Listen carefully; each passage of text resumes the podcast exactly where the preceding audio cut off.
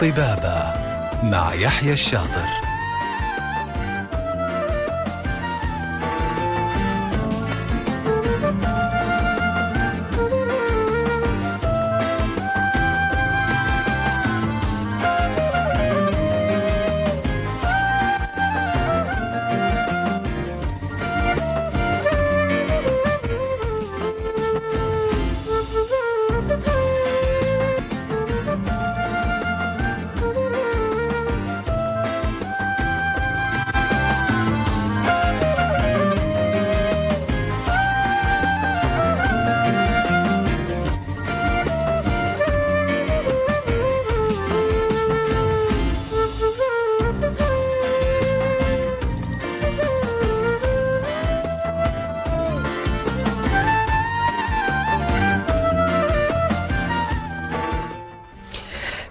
الله الرحمن الرحيم. السلام عليكم ورحمة الله وبركاته.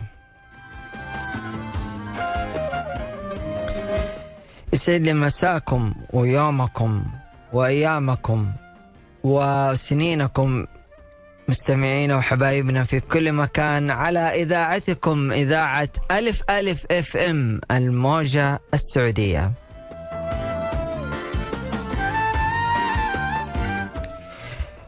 واللي أنا كمان سعيد إني أنا حكون معاكم طول هذه الساعة يحيى الشاطر.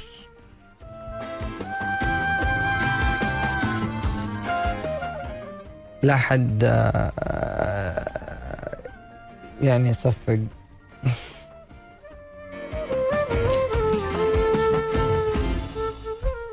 حكون معكم بإذن الله من الساعة ثلاثة ونصف حتى الساعة الرابعة والنصف. في حوار طبي على الهواء مباشرة مع ضيوف مميزين اللي دائما يشرفونا في برنامجنا برنامج طبابة. اللي ما يعرف حلقة آه، في برنامج طبابة بنطرح إحنا موضوع جديد نتكلم فيه كل ما يتعلق بصحة الإنسان وعن الأمراض وكيفية العلاج والوقاية منها. وأيضا بنتكلم عن آخر المستجدات والتقنيات الحديثة.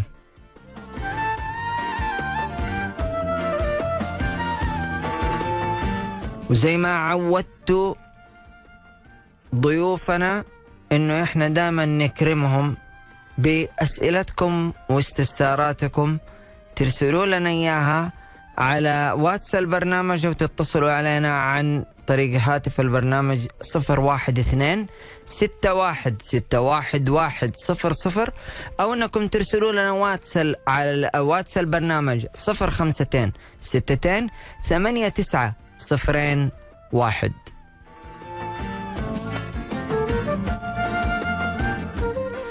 وحاب أنوه إنه حلقتنا بإذن الله حتكون متاحة خلال 24 ساعة من البث على اليوتيوب في حسابنا ألف ألف أف أم. وتقدروا أنتم كمان تتواصلوا معنا على حساباتنا في ال social media على تويتر وإنستغرام برضو ألف ألف أف أم.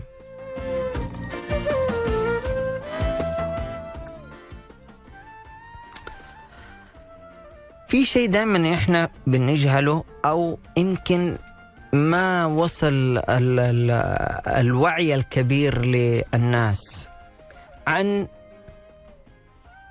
طبيب الأسرة وضرو والضرورة لك ولعائلتك إنك أنت دائما تروح عند دكتور طبيب الأسرة.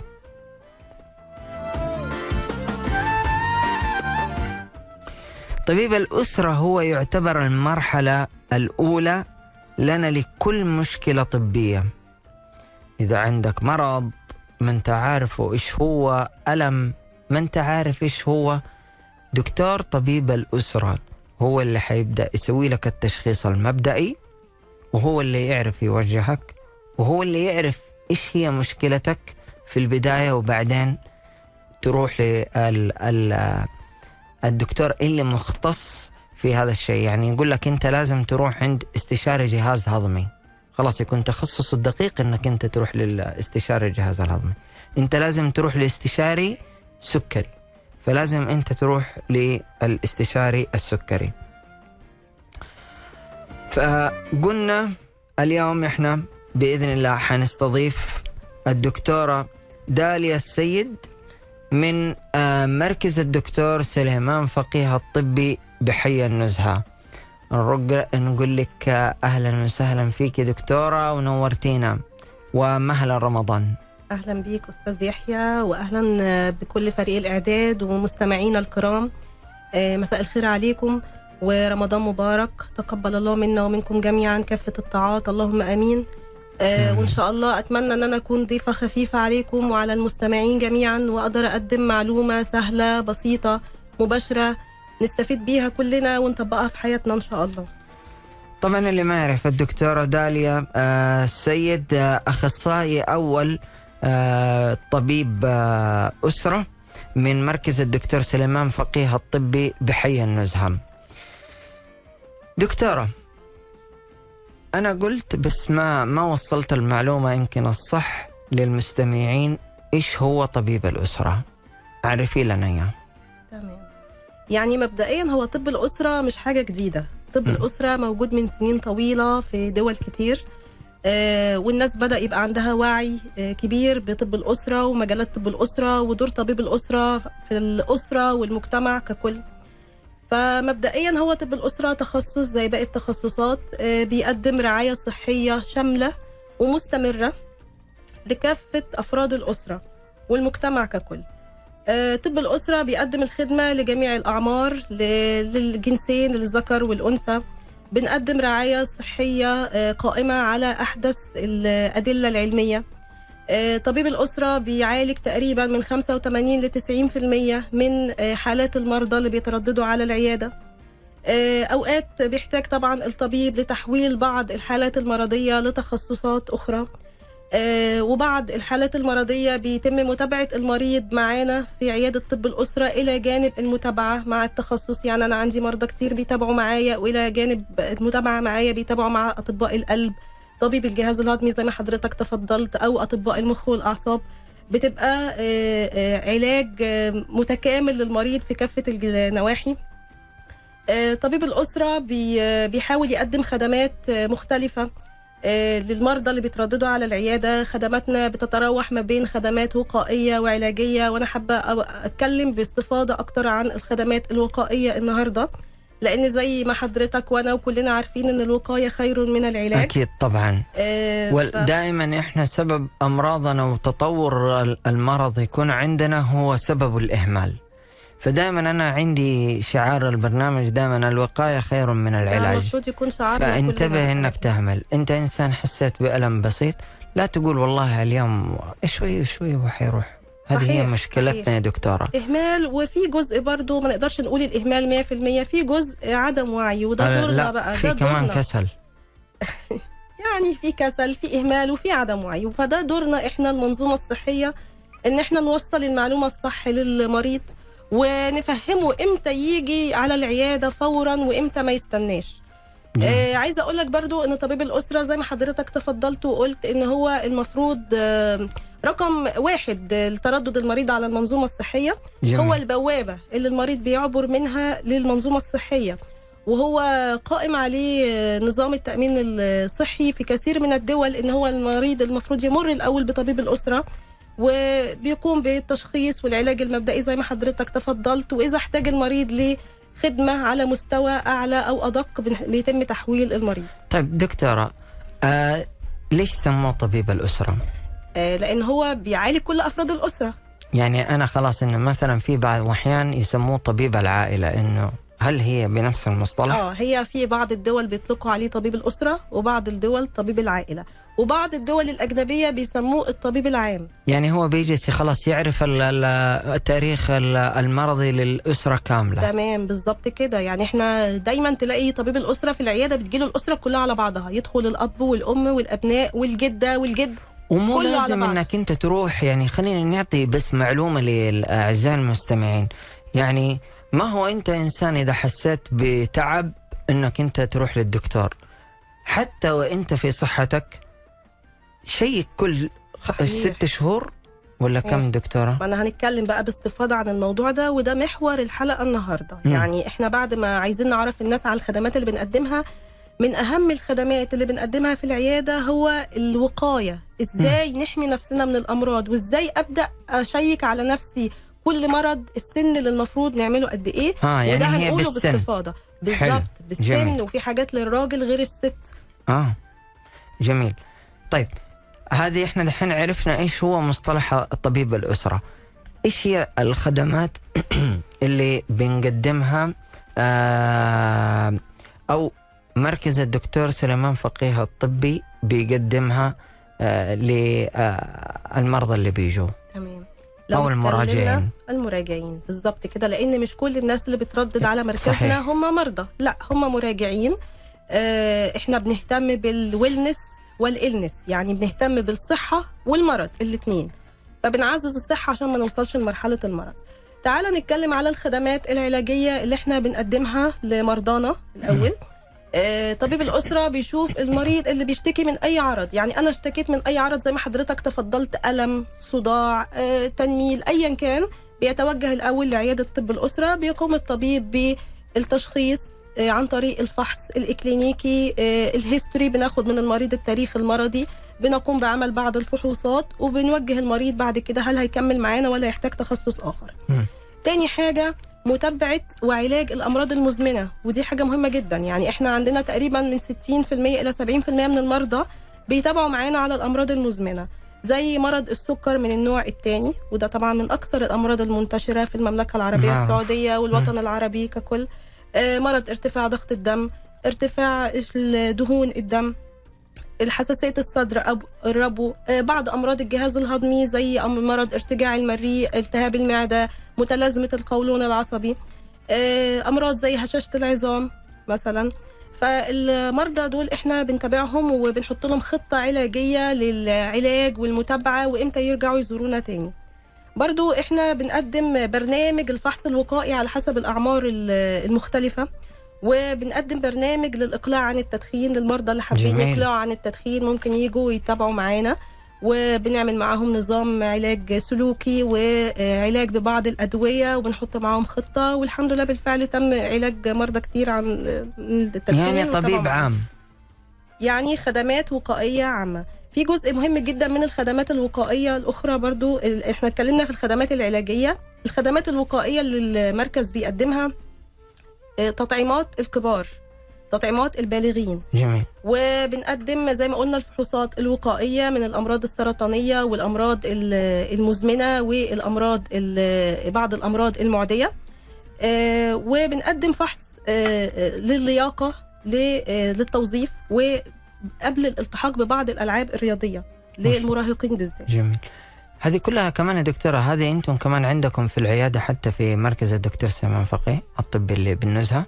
هذه أيوة. أنتم كل هذه الخدمات تسووها؟ بالظبط كل الخدمات دي إحنا بنقدمها. هي يمكن الحاجة الوحيدة في الفحص الوقائي اللي لسه إحنا على وشك إن شاء الله نقدمها هي فحص ما قبل الزواج. بس دي بيتم تقديمها في المستشفى يتم تقديمها في ال- المستشفى في المستشفى الكبير. الفرع الرئيسي. بالظبط صحيح. طيب جميل.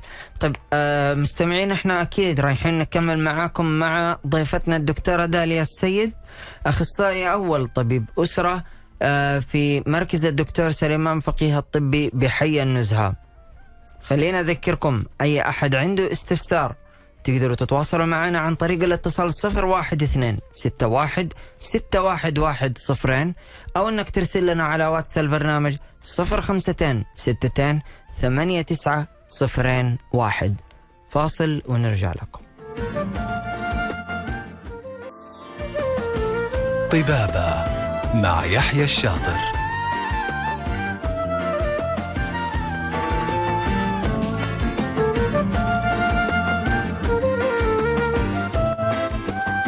يا أهلا وسهلا بمستمعينا من جديد ومكملين معاكم في موضوعنا عن طب الأسرة ومفهوم طب الأسرة. وإيش اللي بيقدمه طبيب الأسرة؟ مع الدكتورة داليا السيد أخصائية أول طب أسرة من مركز الدكتور سليمان فقيه الطبي بحي النزهة. نرحب فيك من جديد دكتورة ونقول لك يا هلا وسهلا منورتينا في برنامجنا برنامج طبابة. يحيى ومستمعينا الكرام. أهلا وسهلا. دكتورة إحنا تكلمنا عن أول إيش هو طبيب آه، طب الأسرة وإيش هو طبيب الأسرة اللي بيقدمه وإيش هي مسمياته طبيب العائلة الطبيب العام. وتكلمنا عن الخدمات اللي بتقدمها العيادة في مركز الدكتور سليمان فقيه الطبي بالنزهة.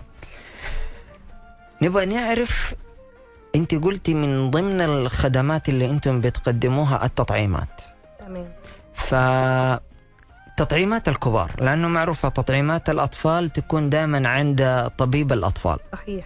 فنبغى نعرف عنها إيش هي التطعيمات حقت الكبار اللي دائما يأخذوها ولازم يحرصوا عليها الكبار. تمام. طبعا في جدول لتطعيمات الكبار آه، أو البالغين. آه، طبعا إحنا التطعيمات ديت بتبقى على حسب الفئة العمرية وحالة المريض المرضية. لو اتكلمنا عن أهم التطعيمات تطعيمه الإنفلونزا الموسمية. طبعا دي للوقاية من مرض الإنفلونزا هو مبدئيا معلش دكتورة بس دائما الناس في موضوع الإنفلونزا الموسمية أيوة. آه بيتكلموا يقول لك آه آه إحنا ما نأخذ آه، التطعيمة هذه بتمرضنا بتتعبنا كلامها فاضي ما بحس فيها شيء. آه بس لما يوقع الفس في الرأس آه، يقول ده لك اللي إحنا بنتكلم فيه. إحنا موجودين النهارده لتصحيح مفاهيم ونحسن الوعي. أي تطعيم بناخده وارد جدا نتيجة لرد فعل جهاز المناعة بتاع الجسم لأنه يصير دخل في ألم. شيء أكيد صحيح. طبعا. يعني يصير في آه، ارتفاع في درجة حرارة الجسم ألم مكان التطعيم آه، بعض الإرهاق والتعب. بس الموضوع ده كله لا يتعدى ال 24 ساعة بعد التطعيم. بس دكتور إحنا نبغى هو اللي أنا بس هدفي إنه إحنا نبغى نبين للناس إنه حتى وإن صارت في عندك السخونة وجاتك الإنفلونزا فعل طبيعي أيوة. جدا للتطعيم. هذا واحد. اثنين حتى لو جاتك حتجيك أخف بالظبط من الناس اللي لأن ما بعض المرضى يجوا يقولوا لي يا دكتورة أنا خدت التطعيمة وباخدها كل سنة وبتجيلي الإنفلونزا. مم. آه اللي أنا بنوه فيه آه فيروسات الإنفلونزا أنواع كتيرة جدا. التطعيم ما بيغطيش كل أنواع فيروسات الإنفلونزا لكن بيغطي الأنواع الخطيرة منها. يا تمام؟ سلام. فأنا ممكن آخد التطعيم عادي جدا ويجي لي إنفلونزا بس هيجي لي نوع آه، آه، فيروس يعني أعراضه خفيفة ومش هيطول معايا الفيروس وفي نفس الوقت ال- المضاعفات اللي ممكن تحصل نتيجة الإنفلونزا الموسمية بتكون أقل مع الشخص اللي أخد التطعيم. دايما إحنا ما نيجي ندي للمريض أي علاج سواء كان تطعيم أو علاج دوائي لازم نوازن ما بين الفايدة من الدواء ده والريسك الخطورة اللي ممكن تحصل من الدواء. فأنا لما أجي أعمل ميزان للتطعيم. أي تطعيم مش بس الإنفلونزا.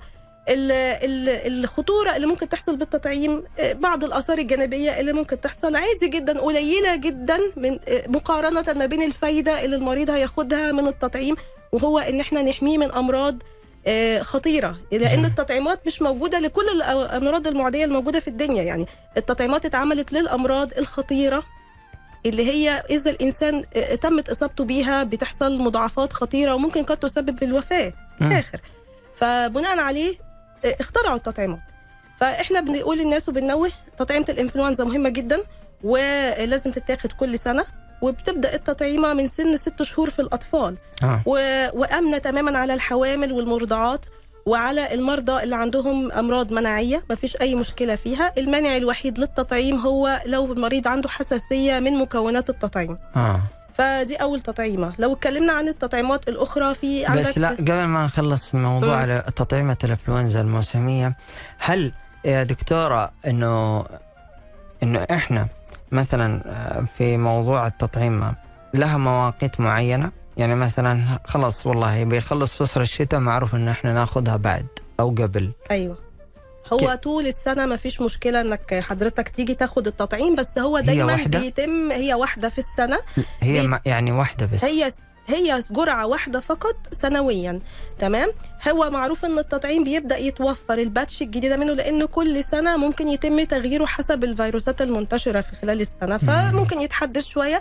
فبتنزل الباتش الجديدة منه ممكن على شهر نوفمبر أو ديسمبر. فبنبدأ حتى بيبقى في حملة بنعملها إحنا في المستشفى وفي المركز عندنا نوعي المرضى وحتى إحنا كفريق طبي لازم ناخده آه، مرة في السنة. أما المريض اللي عنده ظروف ما أو ما أخدوش في الوقت دوت آه، عادي وقت ما تتيح له الفرصة بيجي وبنطعمه. طب واللي يلخبط وينسى؟ إيه بمعنى إن هو إيه خدوا بدري والله أنا. ما أنا عارف أنا اخذتها متى بالضبط وفجأة أقول يمكن دحين اخذها اخذتها آه لو خدها متأخر شوية ما فيش مشكلة تمام؟ آه لو خدها بدري برضو ما فيش مشكلة كبيرة بس إحنا عشان نتفادى الموضوع ده كله إحنا عملنا عندنا في في المركز كارت للتطعيمات البالغين. المفروض إن إحنا بنحدد المريض لما بيجي ياخد التطعيم أو المراجع بقى بشكل أصح لما بيجي ياخد التطعيم بنحدد له في الكارت التطعيم التوقيت اللي خد فيه التطعيم والمفروض ميعاد الجرعة الجاية إمتى منعا للارتباك. يعني ولا المريض ولا الطبيب ده غير إن إحنا بنبقى مسجلين على السيستم عندنا التوقيت بتاع التطعيم. جميل. مستمعينا إحنا أكيد رايحين نكمل معاكم مع ضيفتنا الدكتورة داليا السيد أخصائي أول طب أسرة بمركز الدكتور سليمان الفقيه آه، مركز الدكتور سليمان فقيه الطبي بحي النزهة. آه، وحنكمل في موضوعنا موضوع إيش هي التطعيمات الباقية اللي إحنا لازم إنه إحنا ناخذها وتكون في عند طبيب الأسرة. خلينا أذكركم أي أحد عنده استفسار أو سؤال تقدروا تتواصلوا معنا عن طريق الاتصال 012 61 61 واحد صفرين أو أنك ترسل لنا على واتس البرنامج 052 62 89 صفرين واحد. فاصل ونرجع لكم. طبابة مع يحيى الشاطر.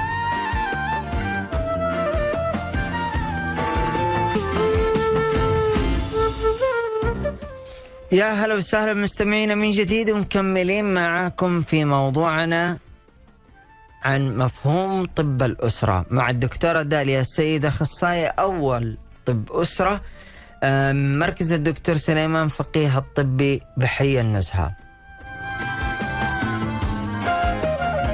خلينا أذكركم أي أحد عنده سؤال أو استفسار تقدروا تكرموا ضيفنا بأسئلتكم واستفساراتكم بالتواصل عن طريق الاتصال 012 61 611 صفرين أو أنك ترسل لنا على واتس البرنامج 052 62 89 صفرين واحد دكتورة إحنا تكلمنا قبل الفاصل عن التطعيمات وتكلمنا عن أول تطعيم اللي هو حق الإنفلونزا الموسمية. إيش التطعيمات الثانية؟ يعني لو ذكرنا الإنفلونزا هنذكر بعده على طول تطعيمة المكورات الرئوية أو تطعيمة الالتهاب الرئوي. آه وده المفروض بيتاخد لل- للمراجعين فوق سن 65 سنة. ونخص بالذكر المرضى السكر آه مرضى نقص المناعة مرضى ال- الربو أو حساسية الصدر لازم ياخدوه عند سن ال 65 سنة. جميل. آه، في برضو تطعيم الورم الحليمي البشري اللي هو الهيومن بابيلوما فيروس من أهم التطعيمات للسيدات وبرضو للرجال. وده بننوه إن هو الأفضل جدا إن ال- ان هو يتاخد في سن بدري كل ما كان السن صغير آه، للبنت. يعني عند سن من 11 ل 15 سنة ممكن نبدأه. آه، وأفضل فعالية ممكن تتاخد من السن الصغير ده إلى سن 26 سنة في البنات.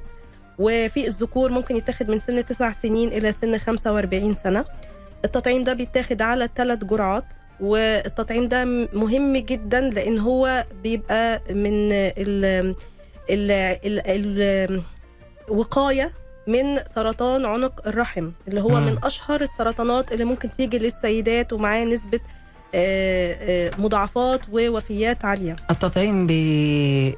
بيكفيهم إن شاء الله شر هذا المرض. التطعيم بي بي بي بيغطي نسبة كبيرة من الوقاية من المرض ومهم جدا بجانب طبعا إحنا هنتكلم على الفحص الوقائي لسرطان عنق الرحم للسيدات إن هو بيتعمل آه، بالكشف النسائي وبناخد مسحة من عنق الرحم آه، وبيتم تكرار الفحص ده كل ثلاث سنوات للسيدة. وفي بعض الفحوصات. حتى لو ما كان عندها شيء دكتورة. حتى لو ما كان عندها شيء. ما هي النقطة بقى إيه الفرق ما بين الفحص الوقائي والتشخيص؟ يعني إمتى أنا أقول أنا رايح أعمل فحص وقائي؟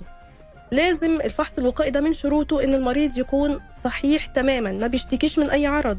يعني ما ينفعش سيدة جاية تشتكي من مشاكل نسائية أو أعراض آه، نسائية التهابات أو أيا كان العرض وأجي أقول أنا هعمل لك فحص وقائي أو أنا كشفت وشفت تغيرات في شكل عنق الرحم وأنا هقول لها هعمل لك فحص وقائي الفحص الوقائي ده بيتعمل للشخص بيكون لا يشتكي من أي أعراض. آه بالظبط زي مثلا أنا مريض جاي عايز يعمل فحص الوقائي للسكر. ما ينفعش إن أنا أجي لمريض بيشتكي من أعراض سكر زي تبول كتير نشفان ريق آه، نزول في الوزن واقول له تعالى أعمل لك فحص وقائي. لا في الحالة دي اسمه تشخيص المرض لأن المريض عنده أعراض وأنا بكمل الصورة بالتحليل. تمام؟ فإجابة لسؤال حضرتك عشان أقول كلمة فحص وقائي لازم يكون ما فيش أعراض. تجي لي. السيدة في سن كل ما كان السن صغير عند سن 21 سنة بنبدأ الفحص الوقائي لسرطان عنق الرحم. هذا من سن 21 ل- آه من سن 21 سنة للمتزوجات. ولو هي غير متزوجة بنبدأ نفحصه بعد الزواج. ممكن لو تزوجت بسن أصغر من 21 سنة ممكن أما تتم ال 21 سنة بنبدأ نفحصه. مم. وبيتم تكراره كل ثلاث سنين. وفي بعض الفحوصات بنبحث عن الفيروس نفسه في آه، عنق الرحم. لو طب إذا ما هي متزوجة في سن كم؟ آه، بعد ما تتزوج عادي ما فيش مشكلة. آه يعني آه إلى أن تتزوج إنها تأخذ نبدأ الفحص. نع- نعم نبدأ نعمل الفحص. متزوجة من 21 سنة أو أقل نبدأ عند سن ال 21 سنة ويتم تكراره كل ثلاث سنين. فأنا كده بكمل لحضرتك الصورة إن التطعيم آه، بيحمي من سرطان عنق الرحم بنسبة كبيرة جدا وبنكمل الوقاية والحماية بالفحص ال- آه، اولا وأخيرا التطعيم آه، أعزائي المستمعين وقاية. صحيح. والوقاية قلنا لكم خير من العلاج. طيب قلنا إحنا الإنفلونزا. ولا سرطان عنق الرحم؟ وقلنا ال- الالتهاب ال- الرئوي. ال- الالتهاب الرئوي إيه؟ تطعيم الحلق النطاقي أو بنقول عليه تطعيم الحزام الناري. الحزام الناري اللي ده معروف من التطعيمات المهمة جدا جدا. والتطعيم ده كان مدرج من فترة في جدول تطعيمات آه،. مركز مكافحة الأمراض والوقاية من سنين طويلة. آه، هو بدأ يتوفر عندنا في المملكة العربية السعودية من فترة. وبدأ نزوله في القطاع العام وإحنا الحمد لله آه، بدأنا نوفره عندنا في مجموعة فقيه آه، سواء كان في المستشفى الكبير أو في مركزنا مركز النزهة. آه، التطعيم ده المفروض بيتاخد عند سن 50 سنة للجنسين مهم جدا من الوقاية من الحزام الناري. بنوه إن الحزام الناري مرض ما, ما يعني ما بيموتش مش مم. مرض خطير للغاية بس هو مرض متعب للمريض. يعني في بيبقى في معروف عنه شدة الألم لأن هو عبارة عن فيروس بي بيسبب آه التهاب شديد في الأعصاب المغذية للجلد وبالتالي المريض بي بيشتكي من ألم شديد جدا. التطعيم بيتاخد على جرعتين بينهم ست شهور تمام؟ ومهم جدا جدا لمرضى السكر. مرة واحدة ياخذه لا هو على جرعتين بينهم ست شهور. إيه يعني هي جرعتين. خلاص هي جرعتين وخلاص أيوه انتهى. وخلاص. جميل. طب وش كمان يا دكتورة؟ آه، بالنسبة لباقي التطعيمات يعني أحب برضو أنوه على تطعيم الثلاثي الفيروسي والجدير المائي والثلاثي البكتيري. التطعيمات ديت غالبا آه، بس ما عندنا فيها يعني ما, ما نسمع لها يعني. هقول لك ليه ما نسمع لها؟ لأن التطعيمات ديت غالبا آه، معظمنا خدها وإحنا صغار. يعني هتلاقيها في كارت التطعيمات بتاع حضرتك موجود. طب أنا فرضا جالي مريض مش متأكد من حالته التطعيمية وقال لي دكتورة أنا عايز أخد الثلاثي الفيروسي. الثلاثي الفيروسي مهم جدا للسيدات. آه، ليه؟ لأن ال- الفيروسات ديت سواء كان الحصبة أو الحصبة الألماني أو النكاف من الفيروسات إن هي لو أصابت السيدة الحامل بتسبب تشوهات في الجنين. فبالتالي لازم كل السيدات قبل خطة الحمل نكون متأكدين إن هم عندهم مناعة للفيروسات دي طيب فرضا هي مش عارفة خدت التطعيم ولا لأ. بنعرف إزاي بنعمل بعض الفحوصات المخبرية. فحوصات في الدم بنبحث عن الأجسام المضادة للأمراض ديت. لو هي عندها مناعة أوكي مش محتاجة التطعيم. لو ما فيش مناعة هنديها جرعة التطعيم بتاخد على جرعتين بينهم آه، آه، أربع إلى ثمان أسابيع. ونفس الفكرة الجدير المائي والموانع الوحيدة للتطعيمين دول لو سيدة حامل أو بتخطط للحمل في القريب العاجل ما ينفعش ناخدهم لأن زي ما قلنا التطعيمات ديت بتتكو بت بت معمولة من الفيروس نفسه حي فممكن تعدي للجنين وتعمل فيه مشكلة. فالتطعيمتين دول مهمين جدا للسيدة للبنات. لل- لينا كلنا بس بنتكلم للبنات مهمه قوي قوي قوي حفاظا على صحة الجنين. جميل.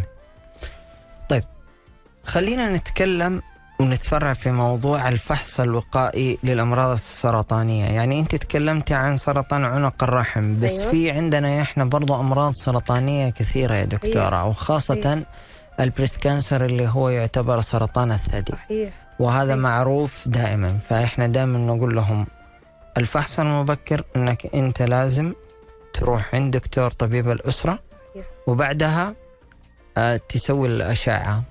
صحيح. خلينا نتكلم أول حاجة عن ال- آه، سرطان الثدي. طيب إحنا مبدئيا بس قبل سرطان الثدي أقول لك معلومة إحنا مش كل السرطانات بنعملها فحص وقائي. مش مطلوب مني إن أنا كل السر... أي سرطان يجي في الجسم أدور على فحص وقائي. ليه الطب أو التوصيات العالمية والمحلية اختارت أنواع معينة من السرطانات اللي بنفحصها فحص وقائي. طب بناء على إيه؟ طب بس أنا عليك. مم. فحص وقائي آه، أعزائي المستمعين هو الفحص الوقائي غير كمان ال- ال- ال- التطعيمات. يعني هذاك برضه فحص وقائي بس ياخذ فيها تطعيمات. فعشان كذا ذكرنا إحنا الورم الحليمي هو سرطان عنق الرحم إنه تاخذ فيه لها فيه لها تطعيم. بس مثلا سرطان الثدي آه، ما له ما له تطعيم. ما له تطعيم. فقط فحص فحص. وقائي بالظبط. جميل. إحنا اخترنا الت... أول يعني التوصيات اختارت آه، أنواع معينة من السرطانات اللي هي أكثر شيوعا وانتشارا. يعني ليه في السيدة اخترنا سرطان الثدي وسرطان عنق الرحم اللي بندور عليهم؟ ما اخترناش ليه سرطان المبيض مثلا؟ لأن هم أكثر شيوعا بين السيدات من سرطان المبيض. تاني حاجة إن هم مرتبطين بمضاعفات خطيرة وممكن نسب وفيات عالية. تالت حاجة السرطانات اللي اختاروها لقوا إن ما نكتشفها بدري ونعالجها نبدأ رحلة العلاج من بدري تكون طبعا آه، معدلات الشفاء أعلى وأحسن للمريض.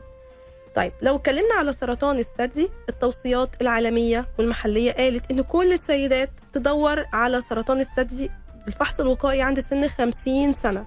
مم. فإحنا بننوه أي ست وصلت لسن ال 50 سنة لو سمحتي تعالي العيادة ن- نعمل لك الفحص الوقائي. والفحص الوقائي بيتكرر كل سنتين ما لم إن السيدة تشتكت بعرض جديد في النص. وبنوه تاني الفحص الوقائي مش معناها إن السيدة عندها أي أعراض دي سيدة تماما صح آه، آه، صحتها كويسة ما عندهاش أي مشكلة ما عندهاش أي أعراض. تيجي عند سن 50 سنة العيادة بنفحصها. فحص إكلينيكي لكن الفحص الأساسي لسرطان الثدي هو بالأشعة الماموجرام مم. وبنحب نقول برضو إن الماموجرام آه، من الأشعاعات الأمنة تماما ما فيش منها أي مشكلة. لأن في سيدات بتقول طب أنا كل سنتين هتعرض للماموجرام. لا نسبة الإشعاع بسيطة جدا. المخاطر اللي ممكن تحصل عن الإشعاع جدا قليلة مقارنة بمشاكل السرطان. فكل الستات عن سن ال 50 سنة لو سمحتي تعالي افحصي. هل ممكن أبدأ الفحص في سن بدري شوية؟ ممكن. لو السيدة عند سن 40 سنة حبت إنها تبدأ تفحص ما فيش أي مشكلة خالص ممكن تتوجه للعيادة وبرضه بنعمل لها الفحص عادي جدا بتكرر كل سنتين. ده بالنسبة لسرطان الثدي.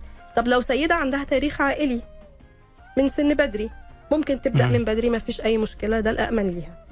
طيب لو اتكلمنا عن أن نوع سرطان تاني مهم جدا ومنتشر هو سرطان القولون والمستقيم. آه والفحص الوقائي بتاع سرطان القولون جدا سهل وبسيط. يعني هو في مجموعة فحوصات بتبدأ من فحص البراز اسمه دم مخفي في البراز وده بنبدأه عند سن 50 سنة برضو وبيتكرر كل سنة. وفي أنواع تانية من فحوصات البراز ممكن تتعمل كل ثلاث سنين.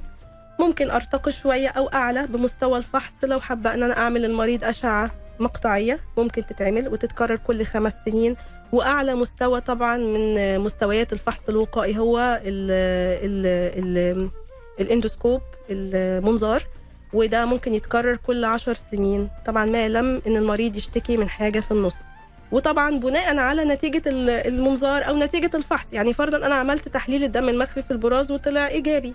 فأنا مش هستنى المريض طبعا. فورا هحوله على طبيب الجهاز الهضمي لاتخاذ خطوة أعلى في للتشخيص بقى. ما بقاش فحص وقائي. اسمه تشخيص. هدور على سبب الدم ده إيه.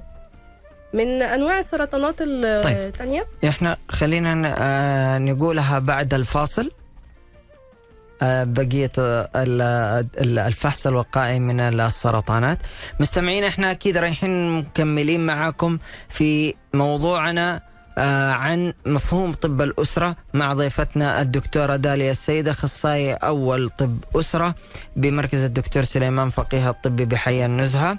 آه خلينا أذكركم أي أحد عنده استفسار أو تواصل تقدروا تتواصلوا معنا عن طريق الاتصال صفر واحد اثنين ستة واحد ستة واحد واحد صفرين أو ترسل لنا على واتس البرنامج صفر خمستين ستتين ثمانية تسعة صفرين واحد. فاصل ونرجع لكم. طبابة مع يحيى الشاطر.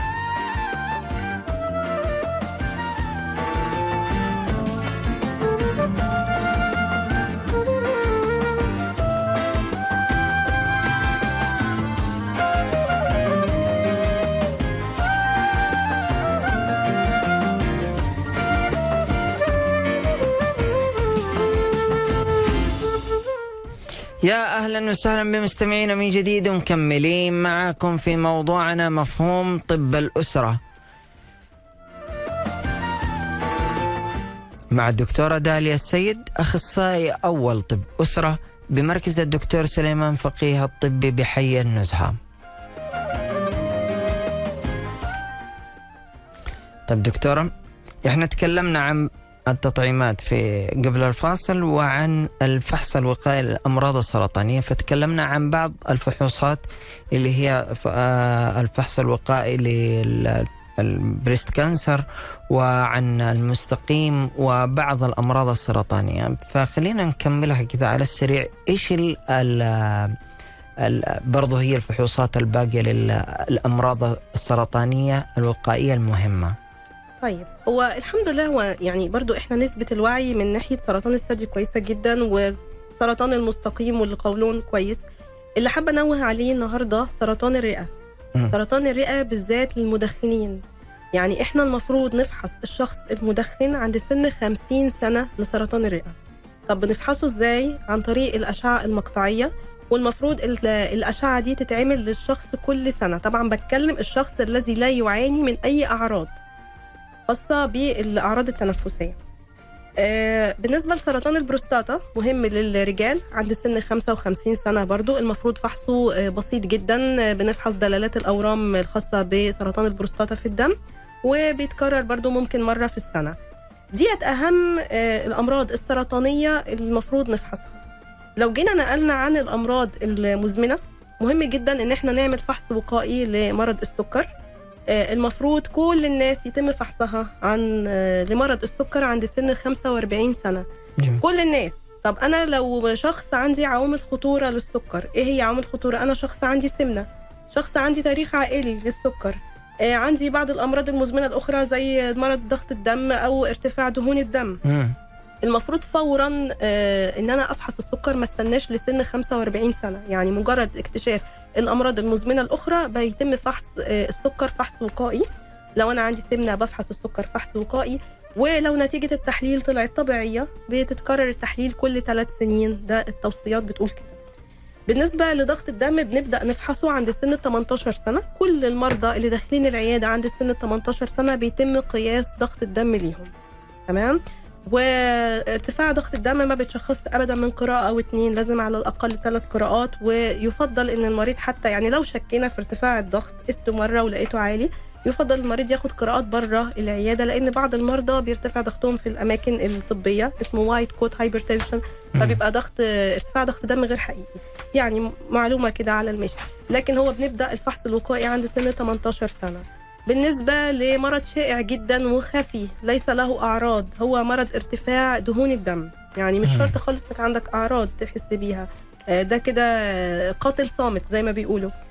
فارتفاع الكوليسترول أو الدهون الدم أو شحوم الدم المفروض إن إحنا نبدأ نفحصها عند سن 35 سنة للرجال طب ولا الناس اللي يشتكوا من قبل 35 خلاص بقى أنا مش هيبقى فحص وقائي. إحنا قلنا إن هو هيبقى تشخيص. شخص جاي يشتكي من ألم في الصدر مثلا شاكين إن هو أعراض آه، آه، قصور في الدورة الدموية القلب.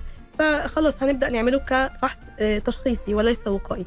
طب أنا شخص عندي تاريخ عائلي مثلا أو عندي زي ما قلنا ما هو أنا بقول لك. الأمراض الوراثية. بالظبط. مش هستنى لسن 35 سنة ممكن أبدأ الفحص من سن 20 سنة. تمام؟ لو أنا عندي عوامل خطورة أخرى ممكن أبدأ من سن 20 سنة. لكن في المجمل شخص ما ما عندوش أمراض مزمنة أخرى ما بيعانيش من أي أمراض أخرى أو أعراض ببدا عند 35 سنة في الرجال و45 سنة في الحريم. تمام؟ جميل. آه بعض الأمراض المزمنة الأخرى مهم جدا جدا برضو وبيخفى عننا آه مرض هشاشة العظام للرجال والسيدات. الفحص الوقائي لهشاشة العظام المفروض بيبدأ عند سن 65 سنة في السيدات. كل الستات تفحص لهشاشة العظم عن طريق الأشعة بجهاز اسمه ديكسا سكان اللي بيقيس كثافة العظم عند سن 65 سنة في السيدات و70 سنة في الرجال. طيب فرضا السيدة مثلا أو الرجل عنده آه، مرض بياخد أدوية معينة متوقع إنها تقلل كثافة العظم. نبدأ نفحص من سن بدري شوية ممكن عند سن 60 سنة. حصل كسر مضاعف في سن صغير سن 50 سنة. لا هبدأ أفحص مش هستنى لما يوصل ل 65 سنة لأن زي ما قلنا الوقاية خير من العلاج.